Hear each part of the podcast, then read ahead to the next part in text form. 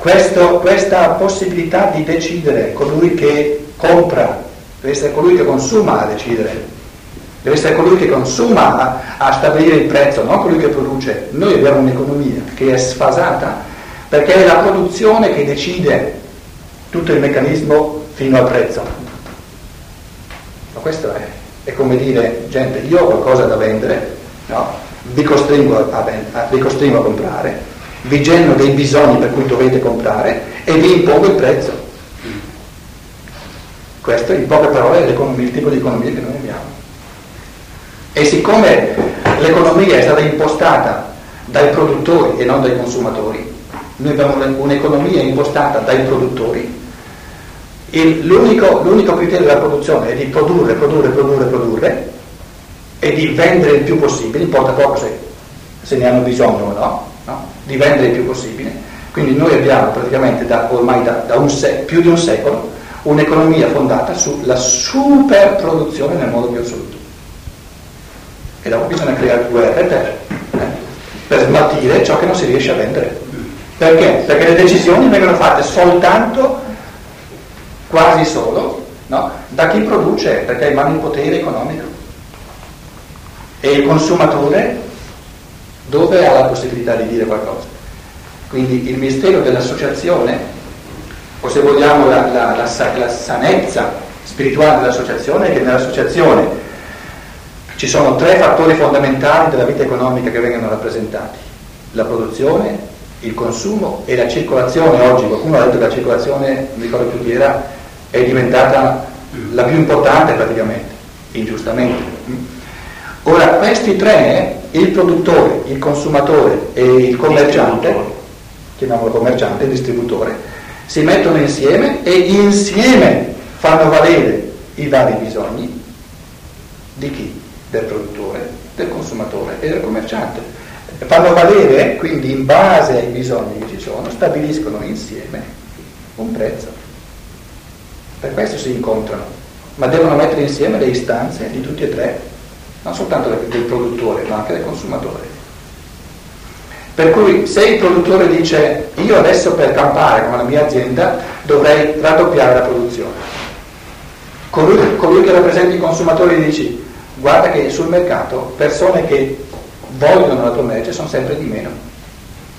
Lui vuole raddoppiare, il produttore vuole raddoppiare, il consumatore gli dice io ne voglio sempre di meno. Cosa si fa? È chiaro che bisogna a un certo punto dirgli figlio bello comincia a produrre qualcosa d'altro. Comincia a produrre qualcosa d'altro. E voi immaginate se quello raddoppia la produzione e il bisogno del consumo diventa la metà. Ditemi voi cosa succede. Il problema è trovare capitali per cambiare. Eh, I capitali possono venire fuori se c'è l'interesse. Eh. Torniamo da capo. La donazione per campo come Com'è? La donazione che come, come si come si colloca la donazione? Porta, porta da, da, sotto a sopra. Da, porta da, sopra, da sotto a sopra, no? La donazione riporta il capitale, eh? perché se il capitale resta qui, crea un cancro dopo l'altro nella società. E qui non si tratta né di capitale né di, né di, di, di, di fondo, eh, reddito fondiario, no? né di immobili fondiari, ma si tratta del rapporto tra bisogno e merci. Come si riporta il capitale nella sfera spirituale dove sono i talenti? E Steiner dice, c'era nel Vecchio Testamento, lo conosciamo, il, l'uso della decima, di pagare la decima, la decima di tutto ciò che uno aveva, di tutto ciò che uno riceveva, quindi un decimo. Veniva dato in forma di offerta, eh, diciamo, alla sfera religiosa, perché a quei tempi era la sfera che praticamente gestiva tutta la sfera spirituale, e ripassava dalla sfera economica alla sfera spirituale. Steiner dice nel suo corso di economia politica e nel seminario, che di fatti anche oggi sarebbe circa un decimo, non molto lontano da un decimo, ciò che sanamente dovrebbe sempre rifluire da qui a qui in forma di donazione. In forma di donazione. Perché capite che far, far eh, rifluire il capitale nella sfera spirituale non significa pagare, io non pago niente. Se io voglio pagare qualcosa lo tengo nella sfera economica. Capite? Quindi il gesto della donazione o di mettere a disposizione gratuitamente ci deve essere nella società. Perché se non viene messo gratuitamente a disposizione dei talenti, lo otteniamo nella sfera economica dove si paga dove c'è una merce.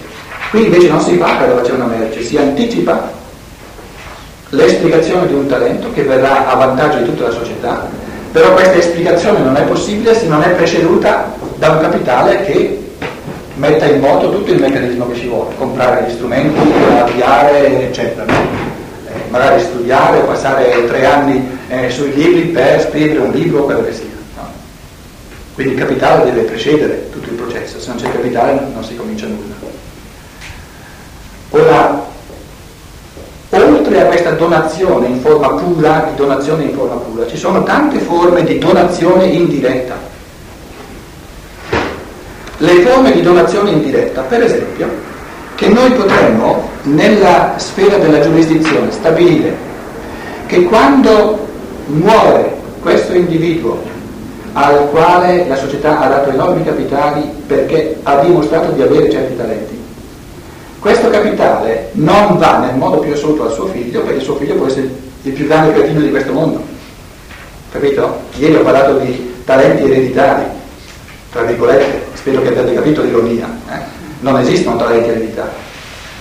Muore questo individuo qua, cosa facciamo di questo capitale enorme che è a sua disposizione perché aveva questo talento? Si, si, può, si possono avere in campo spirituale delle corporazioni spirituali, per esempio la, la, la gestione di una scuola, ai quali si fa decidere l'affidamento di questo capitale.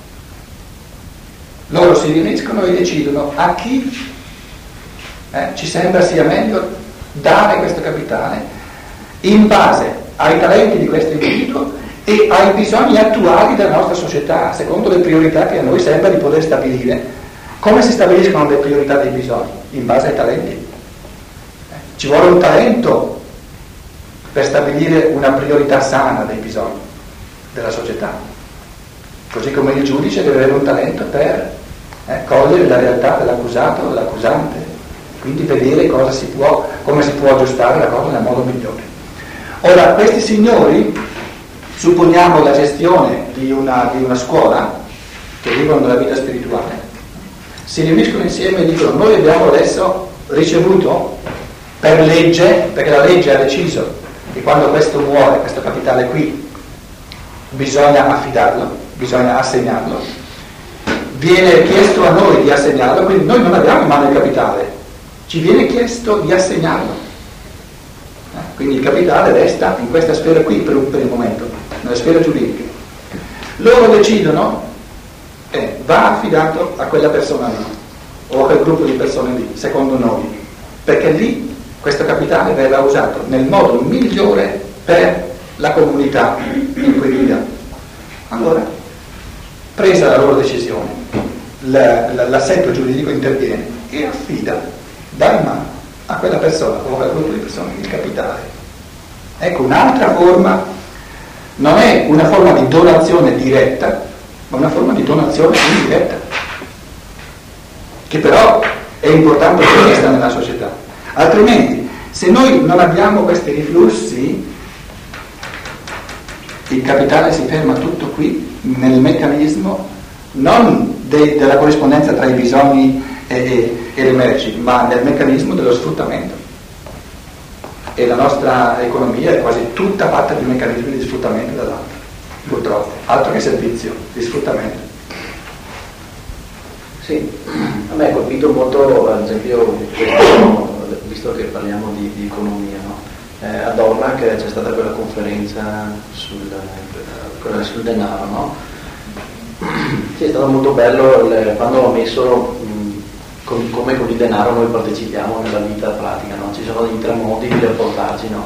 Uno è quando noi compriamo qualcosa, acquistiamo qualcosa già, fa, di, già di fatto, quindi eh, è la merce. No?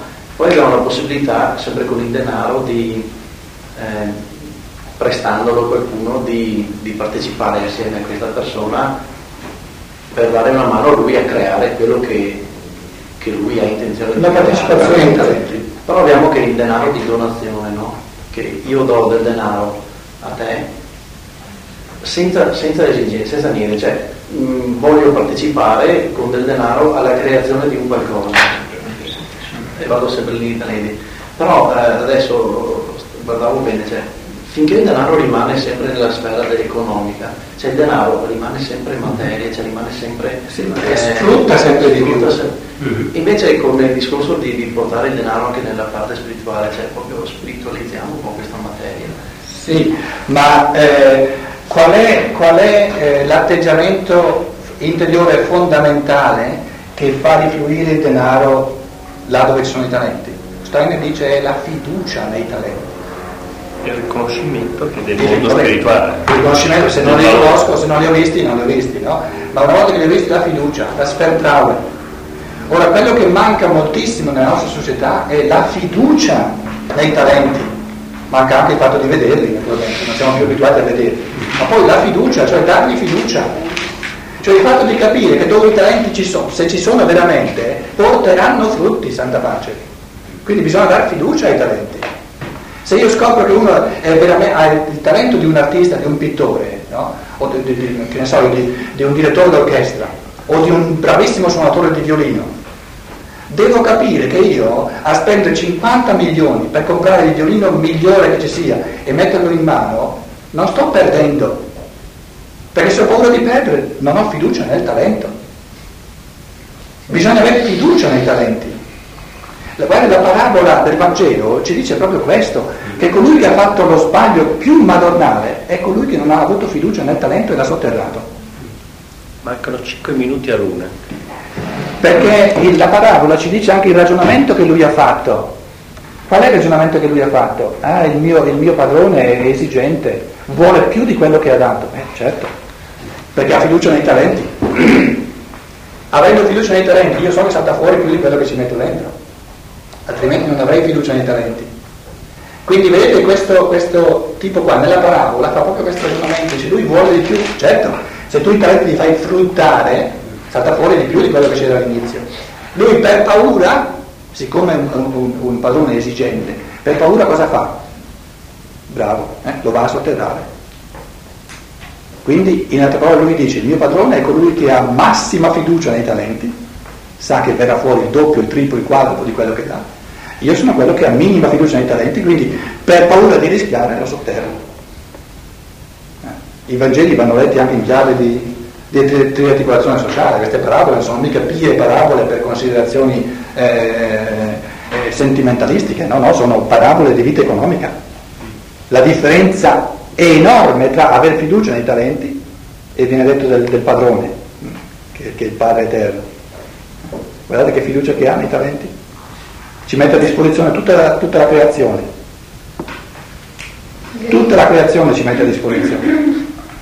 In questo si potrebbe anche riconoscere questo mistero della volontà, che si spinge oltre e che in pratica nel talento vedi, cioè nell'individualità, vedi quello che si è preparato attraverso tutta una vita precedente. Tante vite precedenti. E in fondo questa sfiducia è proprio data dal fatto che oggi noi non consideriamo più la reincarnazione come una cosa reale. Sì, anche. Questo avere fiducia, vedere una cosa che si prende verso il futuro è proprio dato dal fatto che tu hai dentro di te questa coscienza che non finisce niente. E la sfiducia proviene anche dal fatto che certe istituzioni, eh, prendiamo un esempio madornale, un'istituzione chiesa, eh, mettetela di fronte al talento Rudolf Steiner e ditemi voi quale interesse c'è hm, a coltivare un talento del genere. C'è tutto l'interesse a farlo sparire, a metterlo non soltanto sottoterra, ma capito? 10.000 leghe sottoterra. Eh? Ma allora però si capisce da dove viene il fatto di, il fatto di soffocare i talenti, quindi la non fiducia nei talenti proviene spesso anche dall'interesse di potere, capito? Perché se, se, se, se si cominciasse a dire no, qui c'è un talento enorme, allora qualcun altro sa che gli tocca chiudere bottega. Infatti a me non è chiaro chi in verità dovrebbe comporre questa prima sfera. Tutti noi. Eh, ecco. Però tutti noi che abbiamo fatto questo processo di riconoscimento della, dell'entità del talento come tale, una, cioè del valore del talento in una vita terrestre. Non soltanto in me, ma in ogni altro essere Ogni umano. altro. Quindi la, sacra- la sacralità del, del talento. La sacralità del talento e, e il peccato gravissimo di sotterrarlo. Secondo me questo è il significato della parabola. Che in fondo il Cristo ci dice non c'è peccato più grave in tutta una vita che sotterrare il talento, cioè diventare la metà o, o un terzo di quello che si può essere, perché lì si uccide l'essere umano in quanto tale. Non solo del proprio, ma anche di quello degli altri. Certo, se uno lo fa con sé, lo fa con gli altri, se uno lo fa con gli altri, lo fa con sé.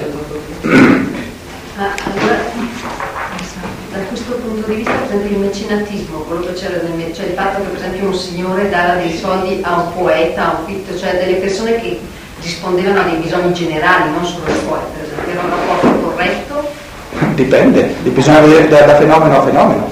Perché se il, se il mecenate lo fa soltanto per la sua gloria e sceglie gli artisti in base, cioè quello che, che scrive un poema su di lui lo prende a corte, quello che invece dice peste e corna contro di lui, eh, niente, allora cambia la cosa. Capito? Di poeti, di poeti che hanno cantato i loro mecenati ne conosciamo. eh. Che poi quella fosse la punta massima della creatività poetica, non lo so. Cosa dice il moderatore? Direi che è l'una. Ma lo dici, lo dici, No, direi che l'una vuol dire lo dici con un baffo che pensa al bisogno dello No, scopo. no, sto cazzando. Il problema è che eh, forse se dovrei un po' sgridare Pietro, in quanto è stato molto esauriente ma un po' lungo e non è avanzato forse il tempo anche per fare delle domande fra di noi. No, no, ma scusa.